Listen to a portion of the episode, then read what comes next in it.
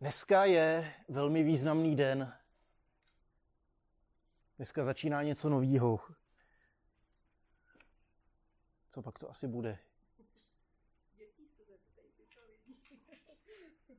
Děti? Proč je dneska významný den? Advent, výborně. Další významný den že po týdnu je to první den, kdy se cítím líp. A došlo mi, jak hrozně letí čas. Protože už je to šest let od doby, co jsem poprvé kázal v pochodní na advent. Takže už jsme stihli projet dva celý liturgický cykly. Takže dneska je šťastný nový rok. Církevní rok, začíná nový liturgický rok cyklu C, kdyby vás to zajímalo. A před šesti lety, léta páně 2012, jsem přál šťastný nový rok poprvé, tak teď už je to, teď už je to po několikáté. A je tady krásná tradice zapalování svící na adventním věnci. Bylo mi řečeno, že kdybych tady zapaloval svíce, tak to spustí požární poplach, takže, takže by bohoslužba velmi rychle skončila. Ale přesto nám tady v jedničce žgne světýlko. Ale takhle svíčka je bezpečná, protože ta nejde sfouknout ani, ani převrátit. A tady ta tradice zapalování svíček na adventním věnci, podle mě to neodmyslitelně patří k Vánocům. Ale zjistil jsem, že to až tak stará tradice není. Tušíte někdo, kdy se to, kdy se to dostalo na povrch? Mm. Ještě nějaké další nápady? Kdy se objevily adventní věnce? Bylo to v Německu, ale bylo to mnohem později. První adventní svíčku zapálil německý kazatel Johann Hinrich Wirchen, Vichren v roce 1836. Váže se k tomu legenda, že pracoval v misi pro, mezi chudými a hodně se věnoval dětem a oni ho každý den prudili, tak kdy už budou Vánoce, kdy už budou Vánoce, kdy už budou Vánoce tak našel starý kolo z nějakého vozu, dal na něj svíčky a jak postupně zapaloval svíčky, tak, tak dětem bylo odpočítáváno, kdy budou Vánoce. A tady tu tradici později přijala církev, dala k tomu uh, legendu, dala k tomu, uh, dala k tomu vlastně význam a nějaký jméno každý té svíčce. Takže máme svíčku prorockou, to je ta první, příště bude svíčka betlémská, pak je svíčka pastýřská, pak je svíčka andělská, podle toho, co která svíčka zvěstuje. A když jsem tak přemýšlel, co udělat jako ten plán na Vánoce, protože to je vždycky zápas uh, můj vnitřní, o čem kázat na Vánoce, aby to bylo o Vánocích, abych nejel pořád to stejný dokola. Tak uh, letos jsem se přidržel názvů těch svíček, že se mi to hrozně líbilo. Takže tematicky budeme spojovat svíčky s Vánocema. Ty čtyři svíčky adventního věnce mají tradičně slavnostní fialovou barvu. Třetí svíčka by měla být růžová, jako echt radostná. Rana určitě ví, jak se latinsky řekne třetí neděle adventní. Gaudete. A ta poslední andělská svíčka, tak ta nese poselství míru a pokoje, který andělé zvěstovali pastýřům. A všechny tady ty svíčky mají společné jedno. A to sice, že zvěstují nebo ukazují na příchod Ježíše Krista a že v nás vzbuzují očekávání, protože advent znamená očekávání. Advent znamená příchod, tak očekávání příchodu. Očekávání příchodu Mesiáše. A moje přání pro sebe i pro vás, aby tady ten advent mohl taky zažehnout nějaký plamínek očekávání, v nás všech. Očekávání, který může naplnit jenom Ježíš, aby se jenom On stal tou odpovědí, kterou budeme slavit tyhle Vánoce. Ať můžeme zapálit plamen víry, naděje a lásky v našich srdcích. Advent je očekávání, děti netrpělivě očekávají štědrý den, rodiče ho taky netrpělivě očekávají, ale eh, z hrůzou v očích jestli všechno stihnou připravit. Eh, obchodníci s nadšením očekávají mimořádné tržby. Dominiku, neťukej, prosím. Díky. Abych se držel rytmu, tak takovou kadenci ještě nemám.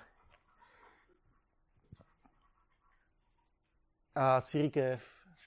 Takže děti očekávají štědrý den, rodiče se toho bojí, obchodníci se na to těší, ale církev očekává nebo připomíná si příchod Ježíše Krista. Připomíná si jak ten jeho první příchod, tak ten jeho druhý příchod. A společně s váma se chci podívat do vánočního biblického textu. Slova, který budu číst, tak jsou hospodinovým poselstvím, velmi, velmi povzbudivým do velmi nelehké situace. A když řeknu vánoční text, tak určitě už vás napadlo, že to bude Jeremiáš 23 a že to bude proroctví, který zaznělo na pokraji války. Izrael je obklopen nepřátelskými velmocemi, je pod nestabilní vládou králů, který jeden je horší než druhý, skorumpovaného kněžstva a lidi, kteří ztrácejí naději. A na hranicích křestí zbraněma armáda nepřítele, který chce zničit vaší zemi. Jaký slova asi jsou potřeba a jaký očekávání, aby přinesly naději tady v té situaci? Já spolu s váma přečtu Jeremiáše 23, 5 až 8 a pak zkusím ukázat, proč si myslím, že to může souviset s Vánocema. Přijde čas, pokračoval dále hospodin, kde z Davidova rodu vyraší spravedlivá ratolest. Král, který bude moudře a spravedlivě vládnout celé zemi. Jeho panování ponese Judsku a Izraeli vysvobození a bezpečí. Všichni lidé jej nazvou Hospodin je naše spravedlnost. Není daleko doba, řekl hospodin, kdy už se o mně nebude hovořit jako o hospodinu, který vyvedl Izraelce z Egypta, ale jako o Bohu, který vysvobodil jejich potomky z vyhnanství na severu a ze všech ostatních zemí, kam je nepřátelé odvlekli. Opět je přivedu do jejich vlasti. Tak, a teď ta otázka, jak to souvisí s Vánocema. Myslím, že jsem to vybral schválně, protože tady ty slova vzbuzují velký očekávání. že očekávání je velký rozměr adventu, tak se mi to líbilo.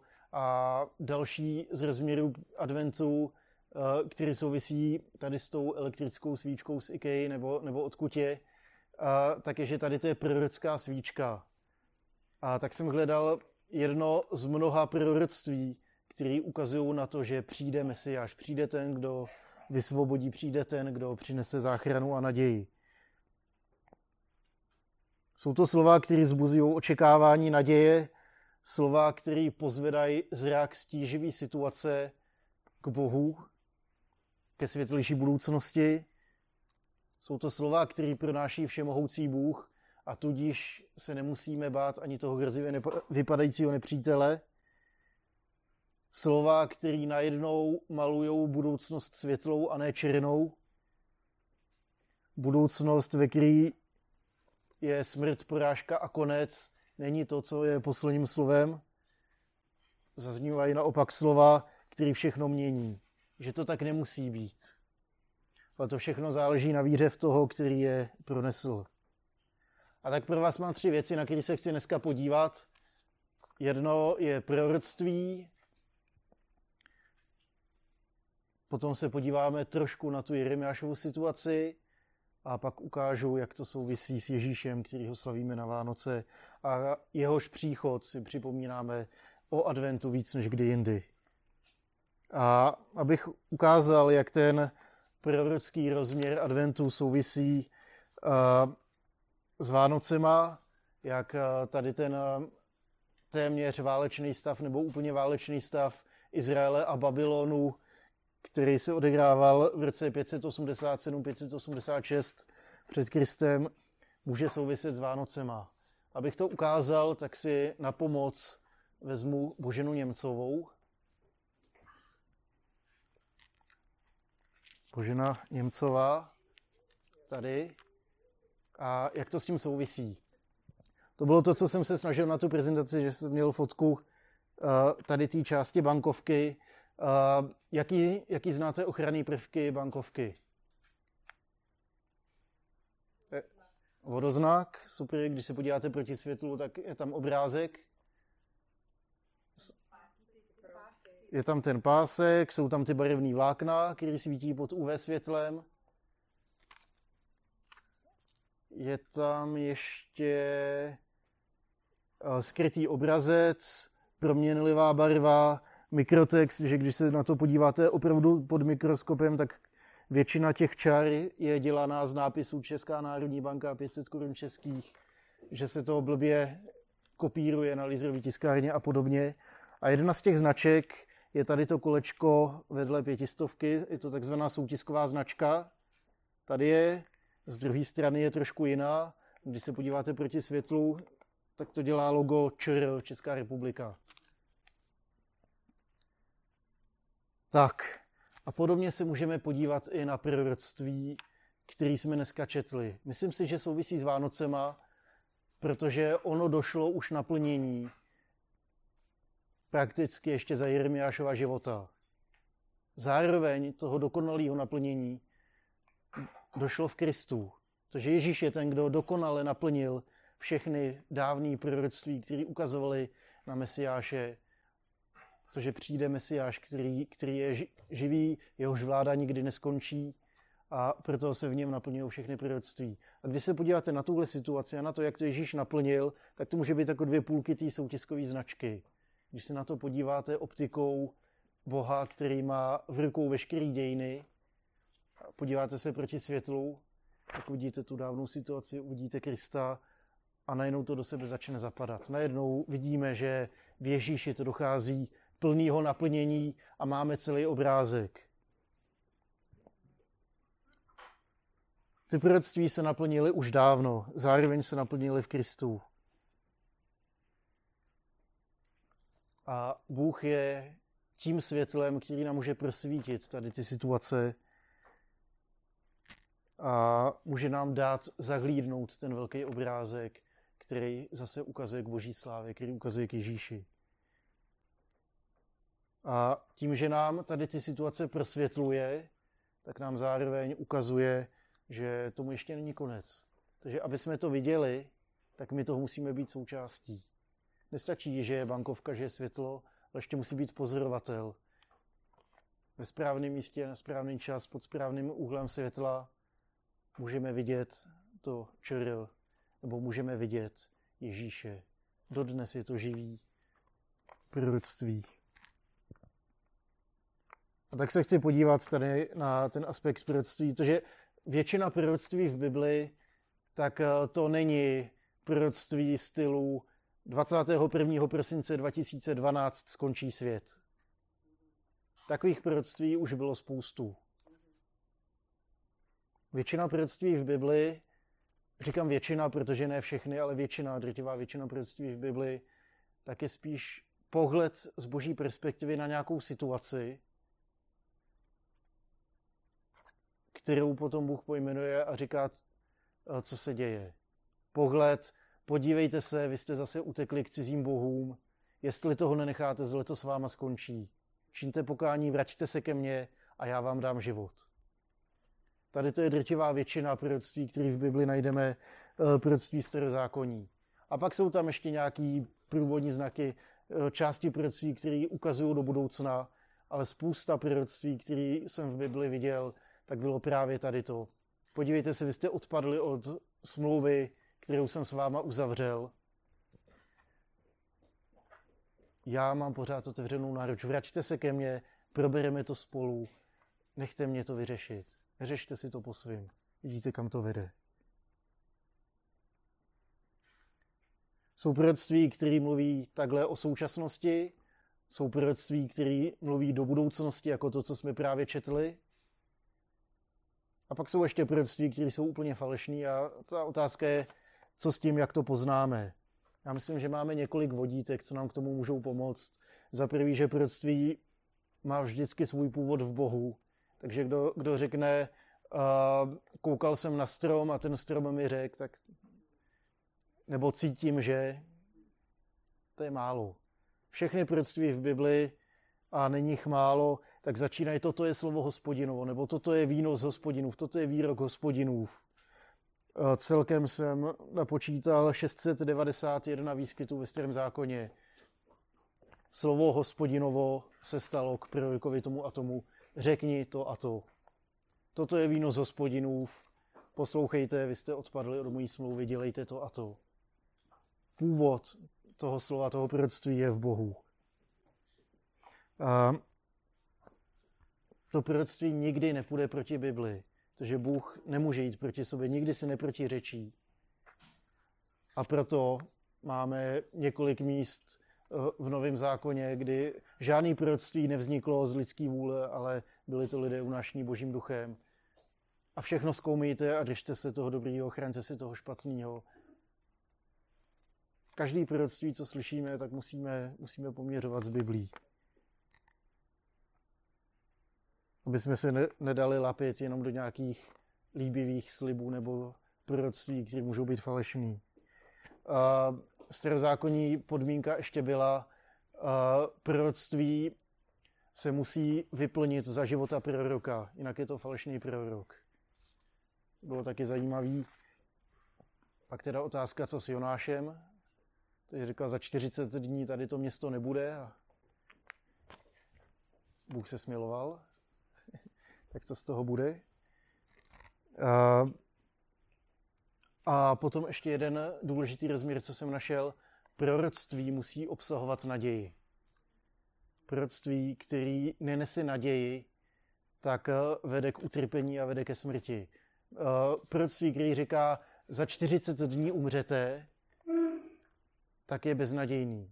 Proroctví, který říká, eh, přijdou cizí národy a bude se náma konec, nenese žádnou naději, ale to už je poslední slovo nějaký situace a ne poslední slovo boží. Jestli Bůh má poslední slovo nad jakoukoliv situací, tak říká, tak ať ty národy klidně přijdou, ale já potom dám vyrůst tomu výhonku z Davidovy královské rodiny, tomu spravedlivému, který vám přinese záchranu, tomu, který vás, přestože budete rozehnaný do celého světa, vás schromáždí a dá vám naději. Pokud je plodem proroctví panika, tak podle mě je to špatně a podle mě je to jeden ze znaků, který mi říká, to může být falešný. Ale proroctví uh, má nes naději. A potom poslední věc, že ty proroctví jsou mířeny do vlastních řád vždycky. Vždycky to bylo, podívejte se Izraeli, vy mi tu smlouvu nějak mrvíte. Církvi je to pro vás. Není to někdy, to je o tom druhým, ten druhý tamhle ten druhý umře, protože dělá něco špatně. Ne. Vždycky to proroctví jde do vlastních řád.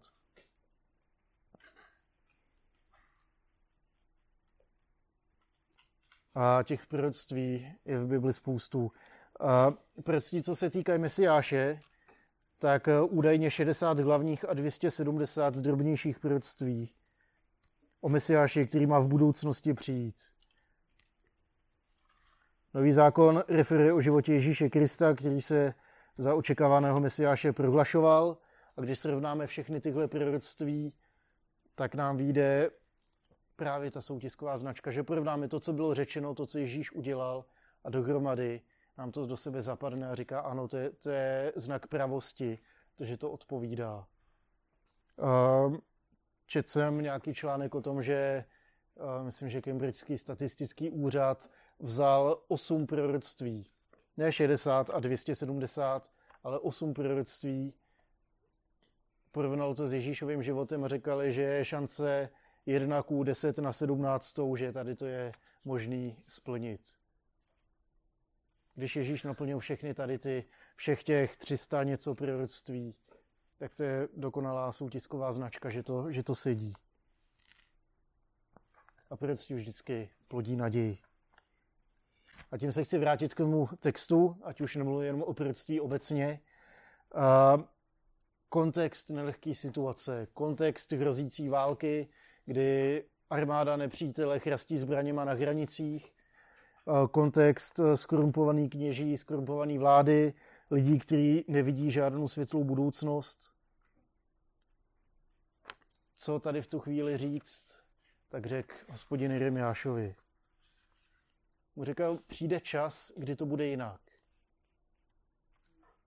Přijde čas, kdy z té královské dynastie, který jsem slíbil, že potrvá na věky, Už nevyroste to skažený jablko, ale vyroste z něj ten spravedlivý král, ten, který bude vládnout moudře a spravedlivě.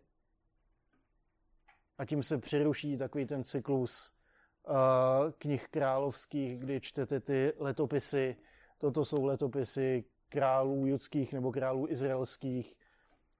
V tomhle roce se ujel vlády král ten a ten, byl synem toho a toho a byl ještě horší než těch před ním. A to byl takový oblíbený referén, který měl pouze pár světlých výjimek. Přijde čas, kdy to bude jinak. Přijde čas, kdy, kdy tady z té dynastie, protože Bůh slíbil, že tenhle rod bude vládnout na věky, povstane král, který je moudrý a spravedlivý. Král, který povede lidi k Bohu a ne od Boha. Bůh už nebude vzdáleným Bohem nějakých praotců, ale bude živou osobní zkušeností celého národa. Budou svědčit o svojí znovu nabitý svobodě, o svojí znovu nabitý víře, protože Bůh je ten, kdo je uvede do svobody, ten, kdo v nich zapálí ještě silnější víru, protože jim dá příležitost poznat, kdo je Bůh. Takže schromáždit ze všech chutů světa a oni najdou domov. A co mi přišlo hrozně zajímavé, tady to proroctví je téměř doslovně zopakovaný o 10 kapitol dál ve 33. kapitole. Já když jsem připravil tohle kázání, tak jsem původně chtěl stít 33. Jsem říkal, ve 23. je to prakticky slovo od slova. Pojďme na počátek, pojďme sem. Ale jestli tady to je tam dvakrát, tak eh, to bylo důležité proroctví. A když bylo naplněno a jak bylo naplněno, tak co to znamená? Kdo je tou ratolestí, ke který odkazoval Jeremiáš? spousta badatelů si nad tím lámala hlavu a považuji to za technický termín, který odkazuje k právoplatnému nástupníku vládnoucí královské linie, což v, Izrael, eh, v Izraeli byl Davidovský král, který obnoví království. A tady to zaslíbení budoucího krále se skutečně naplnilo. V roce 536 se narodil potomek krále Davida, Zerubábel a byl to jeden z těch lidí, který vedl uh, za vlády krále Kýra z exilu lid zpátky do Jeruzaléma. Vrátili se z vyhnanství domů a začali obnovovat svůj domov a začali obnovovat hospodinův chrám. A to druhý, to dokonalé naplnění, je samozřejmě v Ježíši Kristu. Protože on je tím právoplatným potomkem Davida když otevřete evangelie, tak hned to první, Matouš, tam je celá půlka první kapitoly Ježíšův rodokmen, díky kterému můžeme vystupovat. Je to skutečně potomek krále Davida. To skutečně tady z té královské linie povstává nový král, moudrý a spravedlivý, který bude vládnout tak, že lidi povede k Bohu.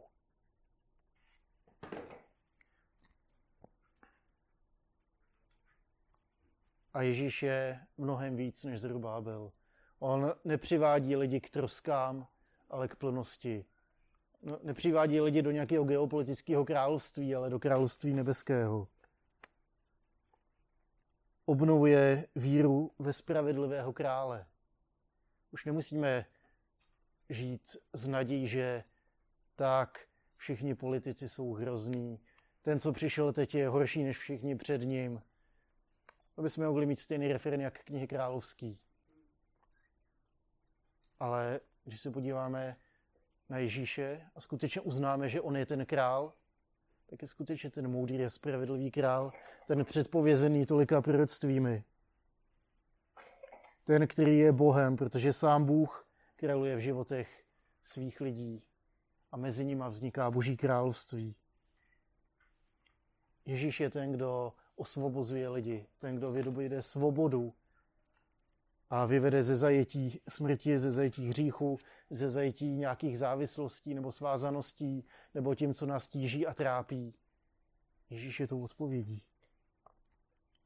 On je tím, v kým máme naději a v kom máme budoucnost. A tak ty naplnění proroctví můžou taky být dvě stránky té bankovky s tou soutiskovou značkou. Může to být Zrubábel, který to naplnil z části, a Ježíš, který to naplnil dokonale. A když se podíváte proti světlu, Bůh je tím světlem, tak vám vyjde, je to, je to Ježíš, je to jeho králování, je to sám Bůh. A naplnění tady těch proroctví tak není jenom záležitostí nějaký 2000 let staré historie. To, že díky Bohu máme možnost prohlídnout skrz tady ty proroctví až k samotnému Bohu a uvidět, že on natahuje ruku i k nám. To dvojí naplnění je totiž jako ta soutisková značka. Značka, která eh, se v Ježíši naplnila a tak nás nic nemůže nechat na pochybách, že on je tím toužebně očekávaným mesiášem a králem, který už přišel. Bohem, který vstoupil do našeho světa, vstoupil do naší historie a přines naději, která může být i naše. A to úžasné pozvání v tom spočívá právě v tom, že se to týká i nás. Ta soutisková značka na bankovce je úplně k ničemu, když se na ní nikdo nepodívá. Užitek z ní má jenom ten, kdo ji vidí. A podobně je to i s Kristem.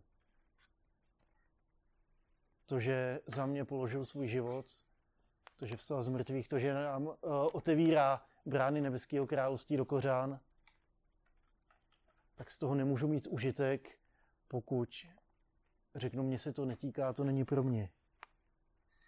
My už nemusíme říkat, jednou přijde čas, ten čas už je tady, už je tady dávno. Bůh udělal všechno proto, aby my jsme mohli mít vztah s Bohem. Aby jsme se mohli stát součástí jeho příběhu. Je tu ten pravý potomek Davidovského královského rodu. Je tu Ježíš, který nás zve k návratu do království, kde se vládne moudře a spravedlivě, kde vládne sám Bůh. A tak ta první svíčka, byť elektrická, adventního věnce, nebo sousoší čtyř stojánků, může vzbudit očekávání toho, že skutečně přijde, že skutečně přijde i k nám. Že s náma, v nás a skrze nás může udělat něco krásného. A že to může začít už dneska. Bůh není tím, kdo nás k něčemu donutí. To je něco hrozně krásného.